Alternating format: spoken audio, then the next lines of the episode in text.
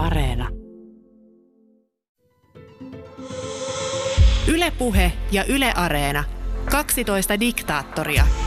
Toimittajana Raimo Tyykiluoto. Populismia ei keksitty yhdessä maassa, mutta jos olisi keksitty, maa olisi Argentiina. Juan Domingo Perón oli Argentiinan presidentti vuosina 1946, 1955 ja uudelleen 1973-1974. Presidenttikausien välissä hän oli maanpaossa sotilaiden kaapattua vallan.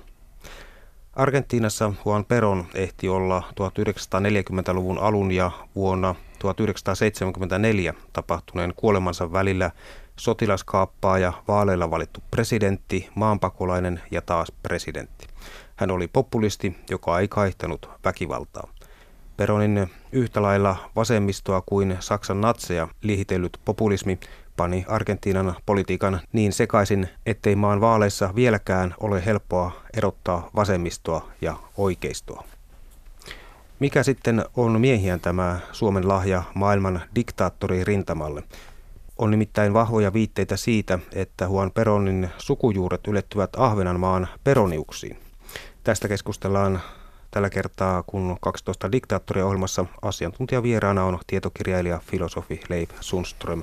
Minun nimi on Raimo Tyykiluoto.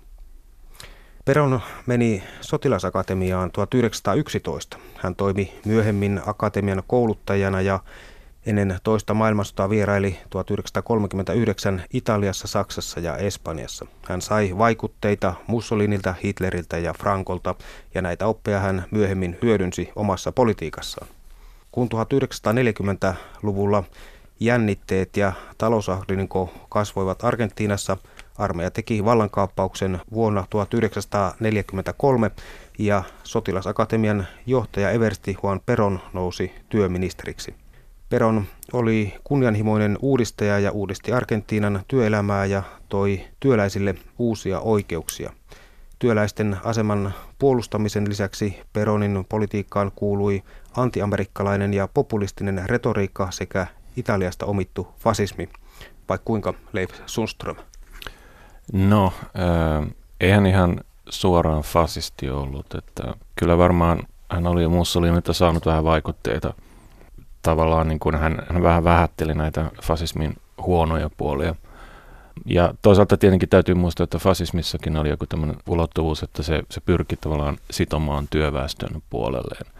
Tämähän monesti unohdetaan, pidetään fasismia ihan silkkana äärioikeistolaisuutena. Ei ehkä kuitenkaan voi sanoa, että Peron oli fasisti tai natsi varsinkaan. Hänhän suhtautui juutalaisiin esimerkiksi aika myönteisesti. Argentiinassa on hyvät pitkät tämmöiset antisemitistiset perinteet, mutta hänen aikanaan juutalaisia otettiin virkoihin enemmän kuin yleensä. Seuraava kysymys ei ole kovin mairitteleva, mutta kysytäänpä kuitenkin, että mikä tässä fasismissa on itse asiassa sellaista, mikä on hyvä? No, äh, kyllähän fasisteillakin oli jonkunnäköinen pyrkimys uudistaa yhteiskuntaa.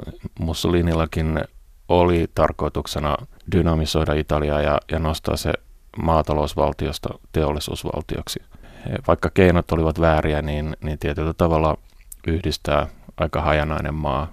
Italiahan oli 1800-luvulla, kun se yhdistyi, niin todella hajanainen erot alueiden välillä olivat hyvin suuria ja vielä 1900-luvun alussa oli Mussolini pyrki luomaan yhtenäisen Italian ja keinot olivat tosiaan vähän väärät, mutta ei tätä pyrkimystä nyt ihan täysin voi tyrmätä. Sitten takaisin Argentiinaan. Ministeri Peronista tuli siis nopeasti Mussolinin kaltainen kansansuosikki. Peronin suosiota lisäsi hänen toisen vaimonsa esittämät huonia ylistävät puheet. Eva Duarte de Peron, eli Evita, oli Argentiinassa tunnettu näyttelijä ja radiopersona, josta tuli miehensä rinnalla tärkeä poliittinen hahmo Argentiinassa. Evitan Kansansuosio ylitti jopa diktaattori Peronin suosion ja pariskunnan suhde olikin ammatillinen ja jäätävän viileä. Kyllä siinä nyt varmaan ihan aitoa kumppanuuttakin oli ainakin jossain vaiheessa. Heidän suhdehan alkoi aika nopeasti. Evita oli melko tuntematon Buenos Airesin ulkopuolella. Hän oli hy- hyvin nuori, nuori näyttelijän alku ja he olivat tavanneet tämmöisen maanjäristyksen pelastustöissä. Ja Evita tuli koko kansan tietoisuuteen siinä vaiheessa, kun Juan Peron äkisti syrjäytettiin tästä virastaan ja hänet pidätettiin. Tällöin Evita organisoi näitä laajoja mielenosoituksia Juan Peronin tueksi. Ja nämä mielenosoitukset johtivatkin sitten siihen, että Peron vapautettiin ja, ja hän sai jopa puhua täällä presidentin palatsin Casa Rosadan parvekkeella. Ja, ja tavallaan niin kuin hän, hän tällöin nousi hyvin suurien kansanjoukkojen suosikiksi ja Evita myöskin. Hänestä tuli eh, Juan Peronin erottamaton aisapari ihan kuolemaansa saakka. Pian tämän jälkeen he, he menivät naimisiin. Niin, Peron itse on todennut, että otti Evitan vaimoksi kiitollisuudesta ja siksi, että hänestä oli hyötyä. Liittomme ei ollut rakkausavioliitto, se johtui yksinomaan käytännöllisistä syistä. Evitasta oli minulle enemmän hyötyä kuin koko ministeriöstä yhteensä. Hänen tehtävänään oli huolehtia siitä, että pysymme kansan suosiossa. Itse seurustelin mieluummin koirien kuin ihmisten kanssa. Näin on, kerrotaan Peronin todenne. No joo, hän piti eläimistä varsinkin koirista. Ja, ja sitten myöhemmin, kun hän joutui maanpakoon, niin hän, hän sai sitten puudellinsa sinne tota, seurakseen Panamaan. Yksi niistä kuoli. Niitä oli kolme puudelle. Yksi kuoli Panamassa, mutta kaksi muuta seurasi sitten hänen jälkeen aina sinne Espanjaan asti. Tota, kyllä luulen, että, että ehkä ää, aviomies vähän liiotteli tätä viileyttä, kylmyyttä ja kyllä heillä nyt – varmaan oli jonkinnäköisiä aitojakin tunteita.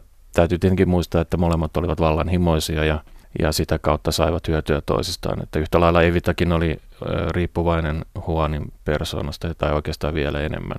Huonilla kuitenkin oli ura ilman Evitaa. mutta, mutta kyllä täytyy siis tunnustaa, että sitä kun Evita kuoli syöpään, niin, niin kyllä Juan Peronin menetti henkilönä myöskin osan karismastaan. Yksi ulottuvuus oli se, että Evita sai, sai Argentiinan naiset kannattamaan Juan Peronia ja naiset saivat osittain hänen ansiostaan äänioikeuden. Peron on todennut, että hän kuitenkin kilpaili Evitan kanssa vallasta ja todennut, että totuus avioliitostamme on, että me molemmat halusimme paikan huipulla ja näytti helpommalta pyrkiä sinne yhdessä. Ja Evita hoiti likaisen työn ja hänellä oli omat keinonsa selviytyä epämiellyttävistä tilanteista, näin on Peron todennut. Millaisia nuo Evitan keinot mahtoivat olla? Hän oli toisaalta hyvin tämmöinen karismaattinen ja. Hän, hän muun muassa teki tämmöisen pitkän Euroopan kiertueen. Hän kutsui sitä sateenkaari matkaksi. Hän, hän sanoi, että hän loi sateenkaaren uuden ja vanhan mantereen välille. Hänessä oli niin tällaista magnetismia – mutta sitten toisaalta hän kyllä turvautui sitten hyvin häikäilemättömiin keinoihin ja myöskin puhui hyvin jyrkkään sävyyn ja, ja kärjisti tilanteita ja hän tavallaan paisutteli sitä aviomiehensä asemaa, sanoi, että Peron on yhtä kuin koko Argentiinan kansa. Jos Juan Peron itse olisi sanonut itsestään tällaista, niin, niin häntä olisi sitten syytetty suuruuden hulluksi. Eli, eli tavallaan Evita oli se sellainen välttämätön linkki siinä Juan Peronin ja Argentiinan kansan, työväestön, naisten välillä. Peron on todennut myöskin, että Evitalla oli hämmästyttävä kyky taivutella ihmiset puolelle, niin kuin tuossa totesit. Mutta Peron on myöskin todennut niin, että Evitan kanssa asioidessa tuli aina ajatelleeksi kavallusta tai petosta. Ja Evita sanottiin noidaksi ja noita hän taisi ollakin. Näin Peron tuumailee. Se, minkälainen niin kuin tämä Evitan todellinen poliittinen vakaumus on, niin se on jäänyt vähän hämäräksi, että, että hänen ideologiansa oli, oli miehensä valta, peronismi.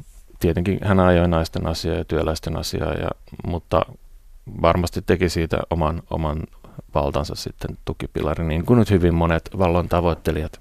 Peronit eivät kuitenkaan saavuttaneet koskaan Argentiinassa ihan semmoista absoluuttista valtaa. Heillä oli paljon vastustajia heistä tuli koko ajan autoritaarisempia, mutta, mutta Argentiina ei koskaan ollut ihan totalitaristinen valtio.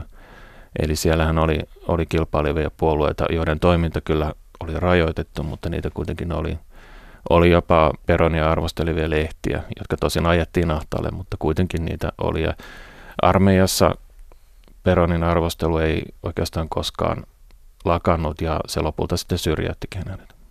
Eli tällaisella kombolla siis mentiin ja Eversti Juan Peron nousi vuonna 1946 kansansuosikkina ja työläisten oikeuksien puolustajana Argentiinan presidentiksi ja Peron edusti vaaleissa perustamansa Partido Justica eli oikeudenmukaisuuspuoluetta. Puolella taitaa olla vielä nykyäänkin vahva jalansia Argentiinan politiikassa. Joo, Peronhan perusti sitten ö, oman puolueen Partido Peronista, joka nimi kertoo aika paljon. Puolueen säännössähän oli muun muassa se, että, että Peron itse sai, sai muuttaa puoluekokouksen päätöksiä ihan miten halusi. Eli se oli hyvin hänen henkilönsä keskittynyt. Mutta sitten myöhemmin tämä peronismi, se oikeastaan laimeni liikkeeksi. Eli se ei ole mikään semmoinen kovin kiinteä puolue. Ja tämä oikeudenmukaisuuspuolue, tai tätä termiä on hyvin vaikea kääntää oikein kunnolla niin kuin englanniksikaan tai suomiksikaan. Että tota, sekin on hyvin tämmöinen epämääräinen puolue, jota on vaikea sijoittaa sen enempää oikealle kuin vasemmalle. Ehkä se olisi ehkä tämmöinen keskusta vasemmistolainen puolue. Ja useampi presidentti Argentiinan historiassa on, on tunnustautunut peroniksi. Muun muassa Carlos Menem, joka oli presidenttinä 90-luvulla. Ja Kirchner, jotka olivat siis ö, mies ja vaimo, he olivat peräkkäin presidenttinä. He molemmat pitivät Peronia esikuvana. Niin, niin kuin tuossa olet todennut, niin Peronin politiikasta syntyi ideologia peronismi ja, ja se kuitenkin tavallaan flirttaili fasismilla ja paransi työläisten asemaa. Peronismia on sanottu politiikan kolmanneksi tieksi ja ainutlaatuiseksi argentinalaiseksi ideologiksi. Fasismia siinä oli lähinnä se autoritaarisuus, joka, joka pikkuhiljaa kehittyy, kun, kun Peronin asema vahvistui. Täytyy muistaa, että Peron, vaikka hän oli sotilashenkilö, niin, niin Argentiina ei kuitenkaan merkittävästi militarisoitunut ja se ei harjoittanut mitään aggressiivista ulkopolitiikkaa. Ja tämä toisinajattelijoiden vaino ei ollut kovin järjestelmällistä myöskään. Eli, eli tämä fasistiset elementit oli aika mietoja loppujen lopuksi. Siis en vähättele tietenkään sitä, mitä hän, mitä hän vastustajilleen teki, tai, tai tota, hankaloitti heidän asemaansa, mutta loppujen lopuksi niin kun, tällaisten diktaattorien joukossa Peron kuitenkin kuuluu sinne, pitäisikö sanoa melkein humaneempien joukkoon. Että hän oli tietyllä tavalla aika sivistynyt ihminen, hän, oli lukenut paljon ja, ja kirjoittanutkin jonkun verran. Ja tämä kolmas tie, joo, se, sen voi kyllä nyt sitten toisaalta tulkita vähän semmoiseksi autoritaarisuudella höystetyksi sosiaalidemokratiaksi, jossa tosiaan pyrittiin luomaan hyvinvointivaltiota aika, aika kovallakin kädellä. Nuorten peronistien iskulause oli yhteiskunnallisesti oikeudenmukainen, taloudellisesti vapaa ja poliittisesti riippumaton isänmaa. Peronin kannattajat lauloivat myös Argentiinan vaaleanpunaisen presidentin palatsin edustalla seuraavasti. Kaunis sana, joka alkaa p peron, peron, peron. Eli Juan Peron oli diktaattori, joka johti tunteilla ja tämä tunne ei ollut pelko, mitä yleensä diktaattorit käyttävät, vaan paremminkin toivo. Kyllä hän niin pyrki luomaan niin kuin Argentiinaan tällaista positiivista yhtenäisyyttä, toivoa. Ja kirkko suhtautui Peronin aika epäluuloisesti, häntä pidettiin jonkunnäköisenä sosialistina. Peron kuitenkin lievensi tätä kritiikkiä lisäämällä uskonnonopetusta kouluissa ja selvästi niin kuin sitoutumalla katolisuuteen. Peronismi edusti myös talousajattelua, johon kaikkien oli helppo yhtyä. Juan Peron onkin itse kerran todennut, että kuinka Argentiinassa on monia erilaisia puolueita, sosialisteja ja oikeistolaisia.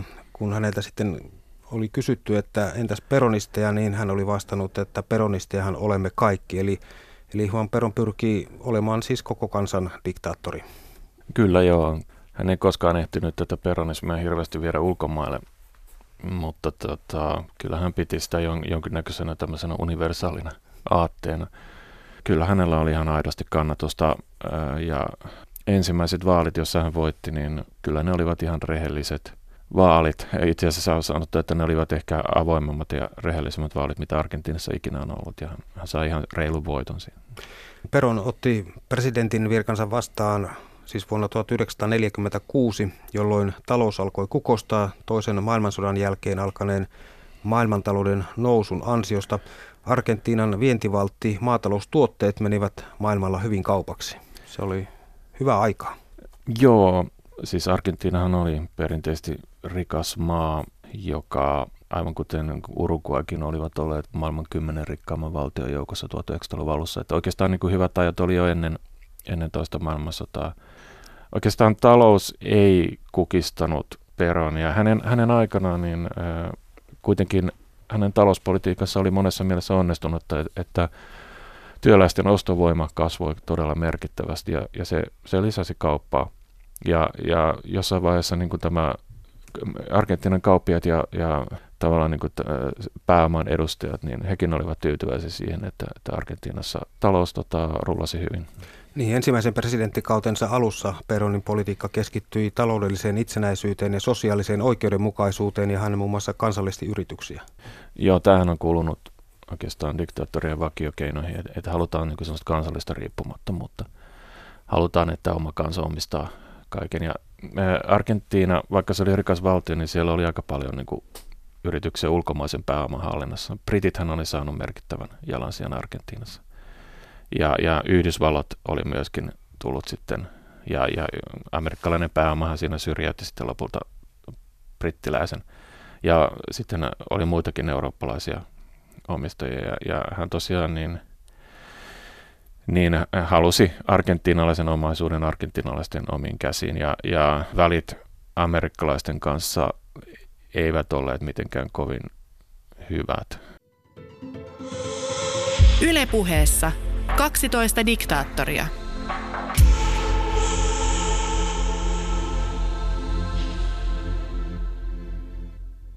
Tietokirjailija filosofi Leif Sundström, monet muistavat Peronin ammattiyhdistysliikkeen alulle panjana miehenä, joka järjesti verohelpotuksia, antoi naisille äänioikeuden ja mikä tärkeintä, nosti heidän oman arvon tuntoaan.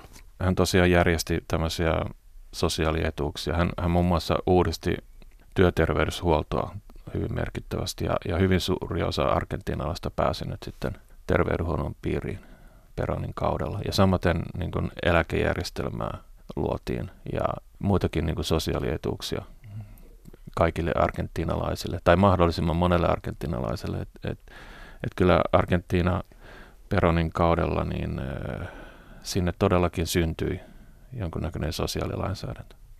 Niin, jos tässä nyt vähän listaa näitä, mitä, mitä Peron muun muassa sai aikaiseksi, niin Peron kehitti sosiaalivakuutus- ja lomalainsäädäntöä. Peron ulotti eläkejärjestelmän kaikkiin työläisryhmiin ja teollisti maata. Kouluissa ja yliopistoissa annettiin pakollista peronismiopetusta. Kaikkien virkamiesten ja sotilashenkilöiden oli kuuluttava Peronin oikeuspuolueeseen ja Peron muutti perustuslakia siten, että hänet saatettiin valita uudelleen presidentiksi 1951. Saman aikaan toisaalla äh, presidentiksi noustuaan Peron kuitenkin niin tukahdutti vastustajansa diktaattorimaisen kovakätisesti ja vainosi varsinkin vasemmistolaisia. Joo, noista mitä luettelit, niin tämä teollistaminen jäi kyllä vähän sitten toteutumatta, että Argentiinasta ei koskaan tullut oikein teollisuusvaltiota. Että se maataloushan siellä on erittäin vahva ollut ja, ja Peronilla kyllä oli, oli kunnianhimoisia suunnitelmia, mutta ne, ne eivät oikein toteutuneet. Peronismia tosiaan alettiin opettaa kouluissa ja, ja sitä yritettiin tunkea myöskin yliopistoihin. Oikeastaan siinä ihan alkukaudella niin Peronin sitkeimmät vastustajat tuli yliopistosta, yliopistosivistyneistöstä, jotka eivät tätä peronismia sellaisenaan nielleet. Myöhemmin sitten kun Peron syöstiin vallasta, niin kaikki peronilaisuus haluttiin hetkeksi kitkiä argentinalaista yhteiskunnasta.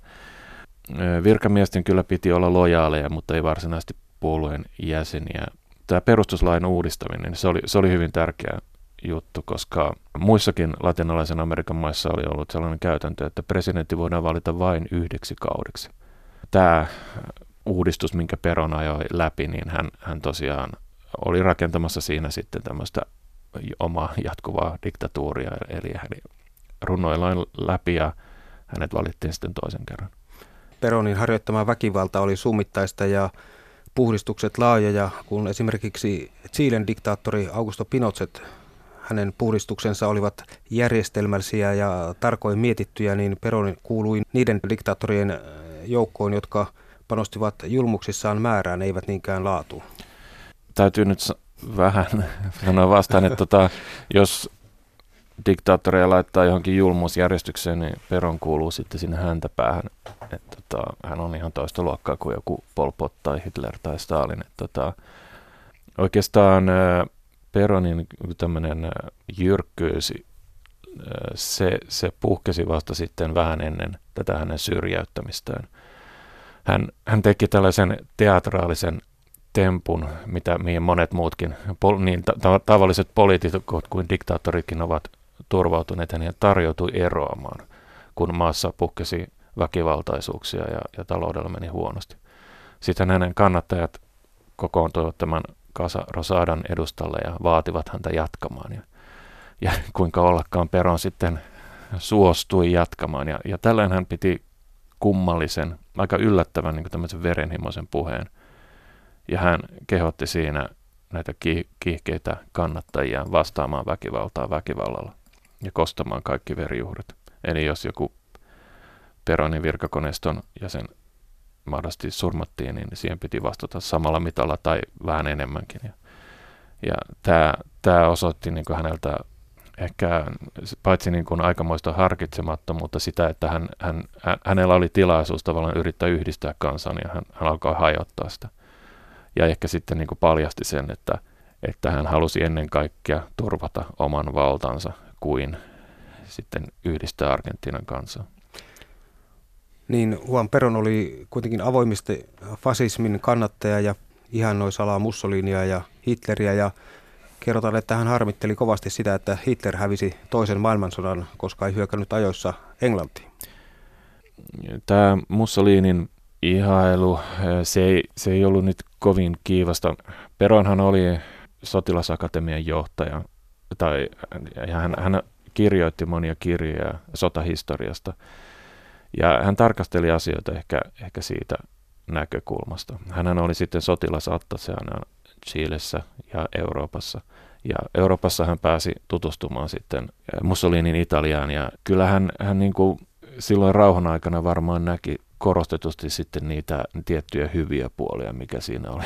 Tämmöinen pakotettu kansan yhtenäisyys ja kuitenkin niin kuin esimerkiksi Saksassa oli voimakas talouskasvu 30-luvulla.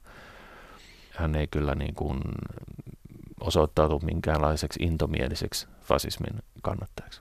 Vaikka Argentiina ei suoranaisesti tukenut natsisaksaa, niin tarjosi Peron kuitenkin turvapaikkaa monille natseille.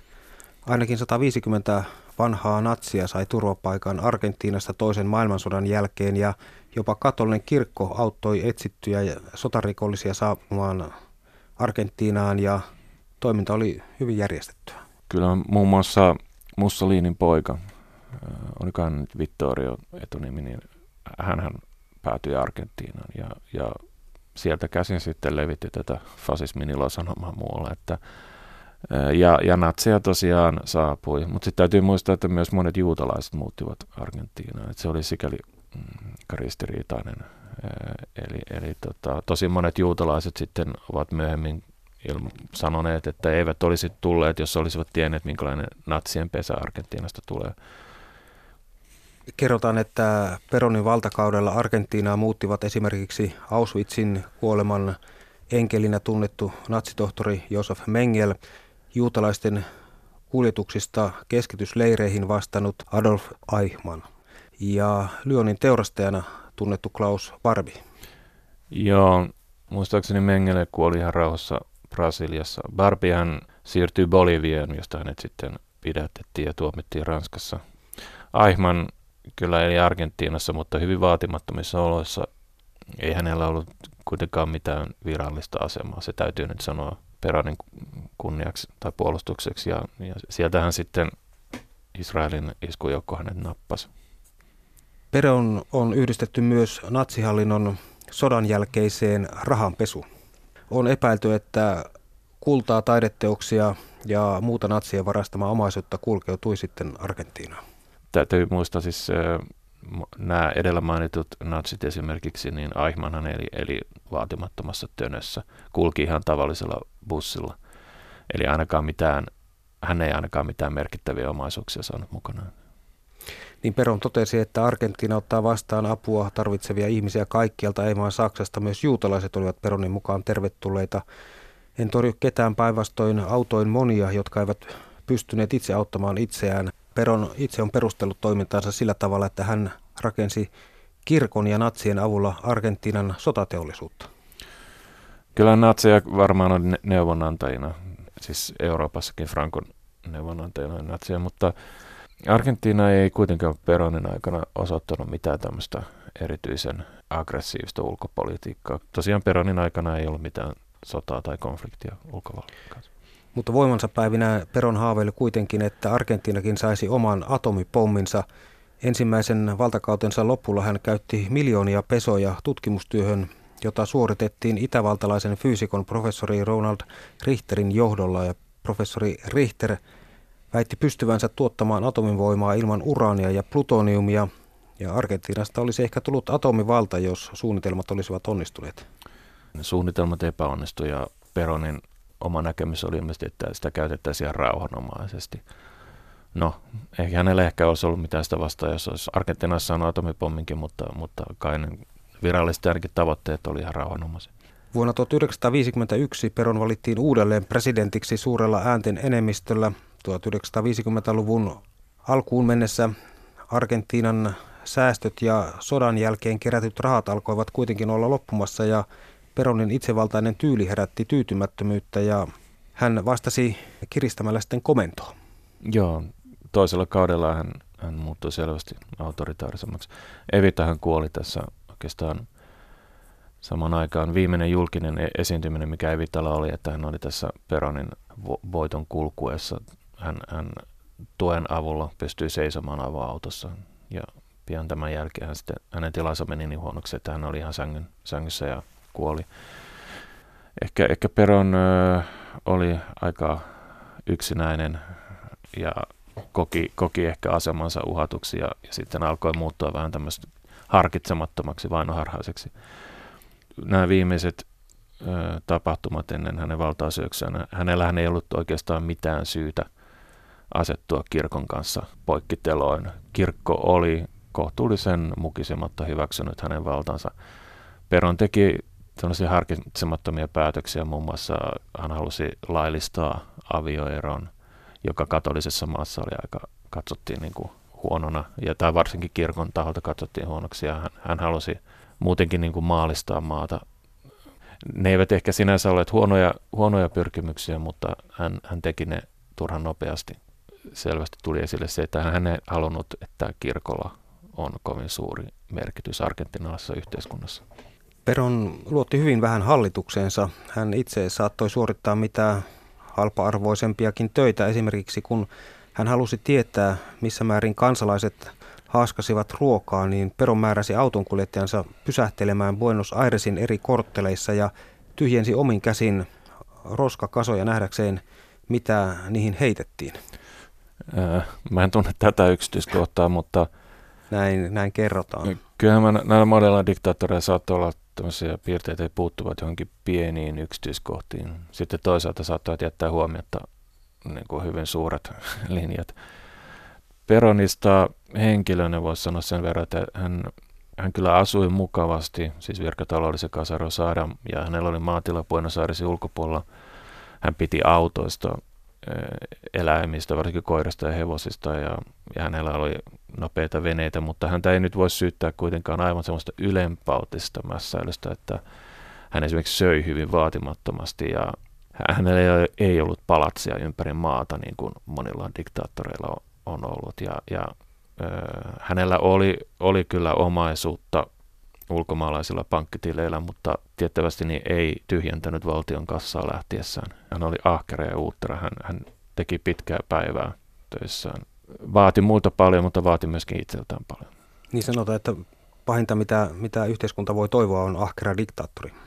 No joo, tai, tai sitten diktaattori, joka, joka elää täysin omaa rytmiä, niin kuin Hitler ja Stalinhan tekivät öillä, öisin töitä. Ja tota, Stalinista kerrottiin, että, että kukaan niin kuin valtakunnassa ei uskaltanut, tai virkamies ainakaan uskaltanut sammuttaa valoja niin kuin Stalin on tehnyt taloudelliset asiat olivat kuitenkin Peronin eräs heikko kohta. Kymmenessä vuodessa hän vähensi peson ostokyvyn kahdeksanteen osaan entisestään. Hän osti itselle kannatusta kaksinkertaistamalla armeijan palkat ja kohottaen vähitellen muitakin palkkoja, saattaen tällä tiellä aikoinaan hyvinkin vauraan Argentiinan lähes vararikkoa. No vararikko on ehkä vähän liian jyrkkä sana, että, että, tota, mutta kyllä inflaatio alkoi sitten tietenkin juosta, että se, sehän on ollut latinalaisen Amerikan maissa monesti ongelma, että, että tällä palkkojen nostamisella oli, oli hyvätkin puolet, että ostovoima kohosi. Ja kyllähän sitten myöskin huolehti, yritti huolehtia tästä taustavoimastaan eli armeijasta, eli, eli nosti armeijan henkilökunnan palkkoja. Mutta se ei sitten häntä kuitenkaan pelastanut. Sanotaan myöskin, että Peronin valta perustui lupauksiin ja kaksinaamaisuuteen. Kerrotaan, että aamulla hän saattoi sanoa jollekin työläisten lähetystölle aikovansa korottaa palkkoja. Iltapäivällä hän saattoi sanoa jollekin toiselle työläisten lähetystölle, että ehkä, ehkä alentaa palkkoja. No joo, yksi tämmöinen populismin piirrehän on ollut tämmöinen, että heitellään löyhiä lupauksia, mitä ei voi pitää tai mitä ei aiotakaan pitää. Peron on kertonut, että kaikki halusivat rahaa, kun rahaa on riittävästi, kaikki on mahdollista. Kansa oli tyytyväinen palkkojen kohotessa, mutta aikaa myöten haluttiin lisää ja lisää. Tietenkin tavarat sitten lopulta hupenivat ja syy pantiin minun niskoille, mutta todellinen syy oli kansalaisten oma ahneus, näin kerrotaan Peronin todenneen. Peronkin vaati, vaati kansalaisiltaan uhrautumista ja, ja tarvittaessa niin panemaan henkensä alttiiksi hänen peronismin puolesta, mutta lopulta hän itse sitten luikki häntä koipien välissä pakoon Paraguayhin. Eli, eli tota, vaikka nyt äsken, äsken sanoinkin, että Peron vaati itseltään paljon myöskin ja muilta paljon, niin, niin kyllähän kuitenkin piti itseään niin kuin jonkunnäköisenä messiashahmona ja pelastajana, jolla sitten on vähän eri, eri säännöt kuin muilla. Ylepuheessa 12 diktaattoria.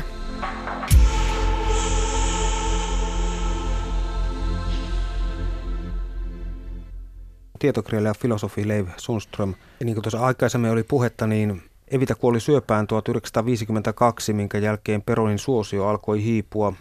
Eva, eli Evita Peron, josta oli kaavailtu miehensä seuraajaa, kuoli vain 33-vuotiaana. Hän oli miehensä hallinnon näkyvin osa, joka puhui kansalle ja kiersi ulkomailla. Hän myös pyrki parantamaan naisten oikeuksia ja tasa-arvoa.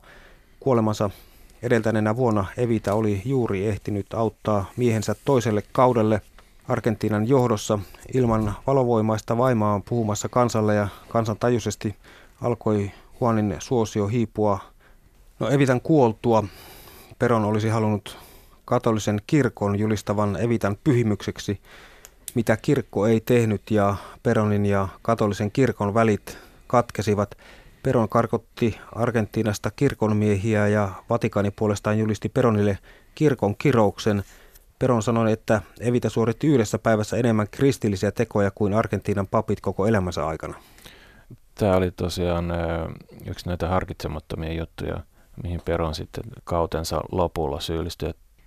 Hän, hän olisi voinut mahdollisesti pysyä jopa vallassa, jos hän olisi kirkon kanssa menetellyt sovinnollisemmin. Mutta, mutta kir, hänen ja kirkon välit kärjistyi tosiaan niin pitkälle, että hänen kiihkemät, Peronin kiihkemät kannattajat jopa sytyttivät joitakin kirkkoja palaamaan. Ja, ja tota, Peron ei oikeastaan niin kuin tässäkään vaiheessa sitten ryhtynyt tasottelemaan näitä ristiriitoja. Ja, ja tosiaan niin hänet siis julistettiin jopa kirkon kiroukseen, mikä, mikä on niin katolisessa maassa todella paha juttu. Että tämä kirkon ja Peronin välinen, välinen tota, taistelu siinä sitten, niin se oli lopun alku.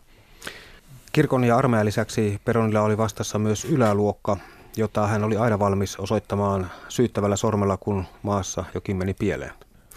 Mutta kun sitten armeija, katolinen kirkko ja yläluokka saivat Peronista tarpeekseen, niin Armeija, joka oli alun perin auttanut Peronin valtaan, kaappasi jälleen vallan ja Peron lähti maanpakoon. Peronin ensimmäinen kausi alkoi 1946 ja hän kukistui siis sotilasvallan kaappauksella 1955. Peron kertoi myöhemmin, että hän lähti Argentiinasta vain yllään olevissa vaatteissa, joiden lisäksi hänellä oli mukanaan vain konekivääri ja salkku. Peron perusteli päätöstä, että hän ei halunnut sisällissotaa ja ruumiita, vaan lähti maasta palatakseen myöhemmin uudelleen. Voihan tämän asian ajatella näinkin. Toisaalta puhuin tästä viimeistä puheesta siellä Kaasa Rosadan parvekkeella, niin se kertoi ihan muuta, että hän, hän oli kyllä valmiita niin ruumiisinkin. Että hän olisi kyllä saattanut jäädä maahan ja koota kannattajansa ja, ja ryhtyä taisteluun, mutta se olisi, sitten, se olisi varmasti maksanut lisää henkeä ja se olisi saattanut maksaa myöskin hänen oma henkensä. Peron oli kuitenkin aikoinaan sijoittanut muun muassa eräseen saksalaiseen autotehtaaseen 3 miljardia Suomen markkaa, eli nykyrahassa noin 500 miljoonaa euroa, joka ei ollut vuonna 1955 mikään pienoinen summa, ja sijoituksia oli myös monissa Välimeren konserneissa, joten ihan tyhjätaskuna tämäkään diktaattori ei maasta poistunut. Perä nosti muun muassa Madridista 9 miljoonaa markkaa, eli noin puolitoista miljoonaa euroa maksavan asunnon, jonne vetäytyi maanpakoon. Niin, hän meni tosiaan ensin Paraguayhin, siellä oli diktaattoriystävä, sitten Panamaan, Venezuelaan ja, ja päätyi sitten lopulta Madridiin. Ja tosiaan ei, kyllähän eli siellä ihan hyvin.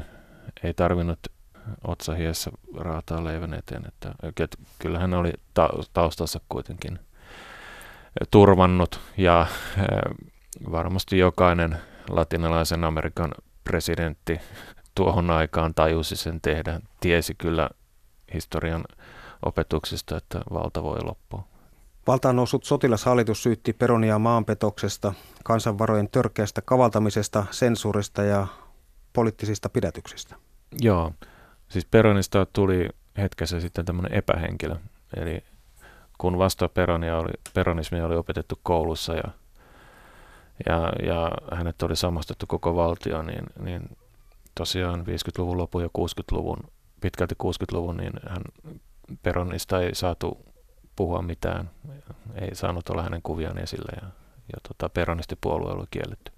Muutama Peronin rikosta argentiinalaiset eivät anna anteeksi. Se, että Juan Peron häpäisi Evitan muiston suhteella on teinikäisen 13-vuotiaaseen koulutyttöön Nelli Rivasiin. 59-vuotias diktaattori ei kieltänyt suhdetta, vaan totesi, että minulla oli 50 hänen laistaan ja olisin saanut 500.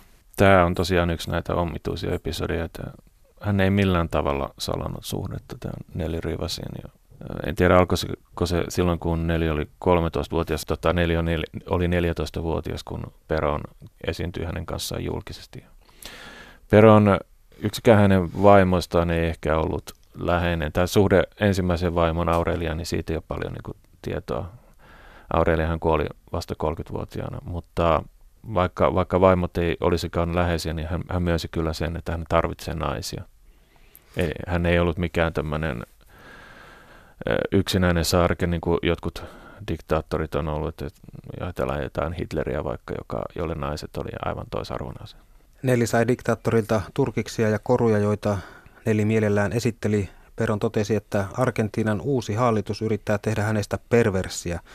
Mitä perversiä siinä on, että rakastaa? Se on perversiä, että ei saisi rakastaa, kuittasi Peron syytöksensä. Joo, hän vielä sitten maanpaossa ollessaan niin lähetteli Nelille kirjeitä ja en tiedä kuinka todellinen tämä ajatus oli, mutta jossain vaiheessa ehdotti, että Neli muuttaisi sitten hänen perässään.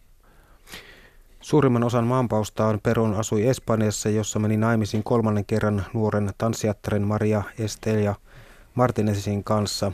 Madridissa ollessaan Peron haikaili Argentiinan vuosiaan, jolloin hän oli yksinvaltiana Etelä-Amerikan mantereella. Silloin hänellä oli palatsi asuntonaan häntä ympäröivät kymmenen vuotta kestäneen hallituskauden aikana kerätyt rikkaudet, kymmenen loistoautoa, kultainen puhelin, 200 pukua ja univormua sekä todellinen Aladinin aarre kultaharkkoineen ja jalokivineen puhumattakaan miljoonien puntien pankkitalletuksesta, että kyllähän jonkun verran hamsterasi itselleenkin valtakautensa no joo, huipulla ollessaan. Joo, ei pidä vähätellä, että tota, varmasti oli, oli turvannut selustansa. Mutta univormusta ei ollut paljon iloa, hän ei niitä voinut käyttää. Varmasti hänen elämänsä yksi voitoriemosimpia hetkiä oli sitten, sitten kun hänet valittiin taas uudestaan presidentiksi, niin hän, hän tota, ilmaantui virkaan astujaisiin kenraalin univormussa. Hänet, hän, hän olisi tosiaan eversti siinä vaiheessa, kun voitti nämä ensimmäisen presidentinvaalit, mutta hänet ylennettiin sitten kenraaliksi. Peron teki sitten sankaripaluun vuonna 1973. 77-vuotiaana, kun sotilashallitus erehtyi järjestämään vaalit, jotka hävisi. Valtaan noussut presidentti Campora oli Peronin kannattaja ja rukkasi lakia hivenen ja erosi sitten tehtävästään, jolloin piti järjestää uudet vaalit. Asevoimat salli Peronin palata maanpausta ja hän asettui ehdolle varapresidenttinä vaimonsa. Armeija oli voimaton, sillä vastassa oli Peronin järjestön koneisto. Miljoonien vahvuinen peronistijohtoinen työväen yleinen ammattiliitto oli julistanut jopa kahden vuorokauden yleislakon, jotta työläiset pystyisivät osallistumaan tervetulojuhliin ja Peronin paluu sai nimekseen toinen tuleminen, jolla viitattiin Jeesukseen. Peron, Peron lista sai sitten vaaleissa yli 60 prosenttia äänistä. Argentiina oli tosiaan tässä vaiheessa niin vajonnut kehitysmaaksi käytännössä.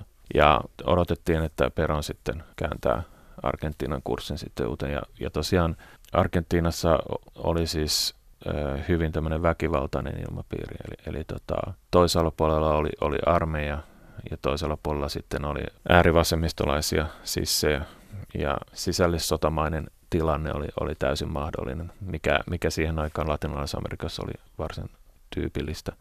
Ja Peronista odotettiin tavallaan, että hän, hän niin kuin yhdistää vasemmiston ja sitten myöskin niin kuin yhdistää maan, mutta, mutta tämä tehtävä oli nyt kyllä Peronille aivan, aivan liian suuri. Peronin toinen tuleminen jäi kuitenkin lyhytaikaiseksi, sillä hän oli jo vanha ja väsynyt mies. Häneltä kysyttiin, että miksi argentinalaiset jaksoivat yhä uskoa häneen ja Peron totesi pragmaattisesti, että Argentiinassa esiintyi niin paljon ymmärryksen ja oikeudenmukaisuuden tarvetta, että kaikki lähtivät seuraamaan minua. Kun vastakkain oli Peron ja sotilasdiktatuuri, voihan se olla, että Peron näyttäytyi aika humanina vaihtoehtona. Tämän lyhyen presidenttikauden aikana Peron kuitenkin tukeutui enemmän oikeistoon, enemmän armeijaan. Ja hän ei saanut aikaan niin kuin sosiaalisia uudistuksia, eikä siihen ollut ma- oikein mahdollisuuttakaan. Argentiinan talous oli siinä tilanteessa, että ei, ei hän voinut lähteä niin kuin nostamaan palkkoja, palkkoja samalla tavalla kuin, kuin aikaisemmin. Ja, ja tosiaan hän menetti sitten aika nopeasti näiden radikaalien vasemmistolaisten kannatuksen. Hän oli tosiaan jo sairas, vanha väsynyt mies ja, ja huuttiin, että hän oli saanut jo vakavan sydänkohtauksen ennen, ennen paluutaan Argentiinaan. Peron itsekin myönsi, että Argentiina muistelee kiitollisena hänen valtakauttaan ei sen erinomaisuuden vuoksi, vaan hänen seuraajiensa kelvottomuuden takia. Vaikka Peronin sen, sen ensimmäisen kauden aikana, niin Argentiinan talous alkoi vajota taantumaan, niin kyllä hänen lähtiessään vielä Argentiina oli vauras valtio. Ja ihmisillä oli aivan uudenlaiset sosiaalietuudet. Ja, ja vielä 60-luvullakin meni kohtuullisen hyvin, mutta vähitellen siis Argentiinan talous, se, se vain niin kuin oli pitkässä löyhässä lamassa. 70-luku oli jo selvää alamäkeä. Peronilla oli omien sanojensa mukaan hyvin vähän kaduttavaa. Kun kerran on maistunut valtaa, ei mikään maistu enää hyvältä. Minulla oli enemmän valtaa kuin kenelläkään maailman valtion päämiehillä. En kadu tapaa, millä sitä käytin. Näin on Peron todennut toiminnasta. Harvemmin nämä diktaattorit on esittänyt mitään katumuskausia. Peron kuoli Buenos Airesissa kaksi viikkoa kestäneen sairastelun jälkeen sydänkohtaukseen 78 vuoden iässä vuonna 1974 oltuaan alle vuoden virassa.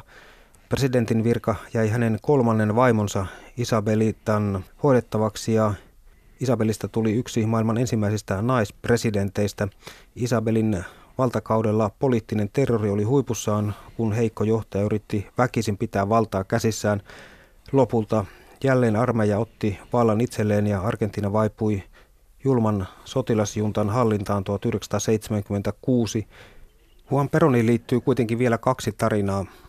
Entinen presidentti Juan Peron on haudattu useampaan kertaan – Edelleen on muun muassa selvittämättä tapaus, jossa Peronin ruumis kaivettiin haudasta ja hänen kätensä sahattiin irti. Tästä uutisoi Helsingin Sanomat vuonna 2006. Väitetään, että Peronin miljoonat olivat veroparatiiseissa sormenjälkitunnisteiden takana. Kyseessä olisivat muun muassa juuri ne rahat, jotka Peron keräsi pelättyjen natsirikollisten piilottamisesta Argentiinan toisen maailmansodan jälkeen. Peronin kanoneiden käsien myötä myös Peronin veroparatiisi omaisuus olisi kadonnut teille tietymättömille. Joo, aika, aika mielenkiintoinen juttu, että voihan kyseessä olla joku, joku sairas, sairas ihminen, joka keräilee diktaattorin käsiä, en tiedä siitä. Sanotteko muuten, että Evitankin ruumis, niin senkin kohtalo on aika mielenkiintoinen. Että hänellähän valmisteltiin hauta mausoleumia, mutta, mutta kun Juan Peron syöstiin vallasta, niin Evitan ruumiskin joutui sitten kiertomatkalle, että se kulki sitten Italian kautta Espanjaan, jossa, jossa se jonkin aikaa oli Juan Peronin kodissa. Toisin sanoen hän eli, eli kolmannen vaimonsa kanssa ja to, toisen vaimon palsamoitu ruumis oli sitten hänen kotinsa, oliko toisessa kerroksessa. ja, ja sitten kun Juan Peron pääsi palaamaan Argentiinaan, niin Evita ruumiskin tuotiin sinne ja hänet haudattiin sitten lopulta sukuhautaan. Toinen tarina, mikä liittyy Juan Peronin, on se, että STT uutisoi vuonna 1955, että Juan Peronin isoisä oli tullimiehenä Degerbyyssä Ahvenanmaan saaristossa ja hänen isänsä ajautui ensin apteekkialalle, mutta muutti sitten Yhdysvaltoihin ja sieltä Argentiinaan. Siellä hän meni naimisiin espanjalaisen naisen kanssa ja tästä avioliitosta syntyi Juan Peron. Argentiinan Suomen lähetystö toimitti aikoinaan tutkimuksen, joka vahvisti Juan Peronin suomalaisen syntyperän. Myös Juanin toinen vaimo Evita Peron kertoi 1940-luvun lopulla eräälle englantilaiselle lehdelle antamassaan haastattelussa, että hänen miehensä polveutuu Suomesta. Juan itse ei tätä myöntänyt, vaan kertoi olevansa argentinalainen ja että hänen sukujuurensa tulevat Italiasta. Leiv Sundström, mitä oletat? Näitä juttuja on tietenkin vaikea osoittaa oikeaksi tai vääriksi. Tota, jotain espanjankielisiä artikkeleja olen lukenut, jotka, joissa spekuloidaan tällä asialla, mutta ehkä mun mielestä kuitenkin uskottavammalta tuntuu se Juan Peronin oma, oma selvitys sukujuurista, että hänellä oli ennen kaikkea Italiassa, niin kuin monilla argentinalaisillakin, enemmän Sardiniassa. Sitten toisaalta hänellä oli, oli tota, juuria Baskimaalla sekä Ranska että Espanjan puolella ja myöskin Skotlannissa. Hänen isoisänsä oli arvostettu lääkäri ja isä oli sitten maanomistaja. Myöskin Huon, hänen, hänen vaihtoehtonsa sotilasuran sijasta oli lääkärin uran isoisän malliin. Eli tota, jotenkin vähän tuntuisi epäuskottavalta, että, että siis hänen isoisänsä, joka oli kohtuullisen tunnettu lääkäri, niin ei olisi todella hänen isoisänsä, vaan se olisi joku Bruno Peronius.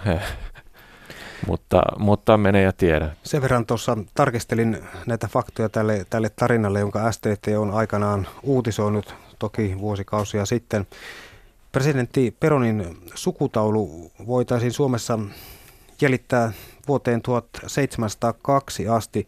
Ensimmäinen merkintä löytyy Heinolasta, jossa asui aikoinaan Axel Johansson. Hänen poikansa otti aikanaan itselleen nimen Peronius – Peroniuksesta löytyy myöhemmin merkintä Porvoosta, jossa asui ylitarkastaja Joonas Eliel Peronius. Joonas toimi ilmeisesti myöhemmin tullimiehenä Degerpyssä Ahvenanmaan saaristossa. Hänen poikansa oli Bruno Peronius.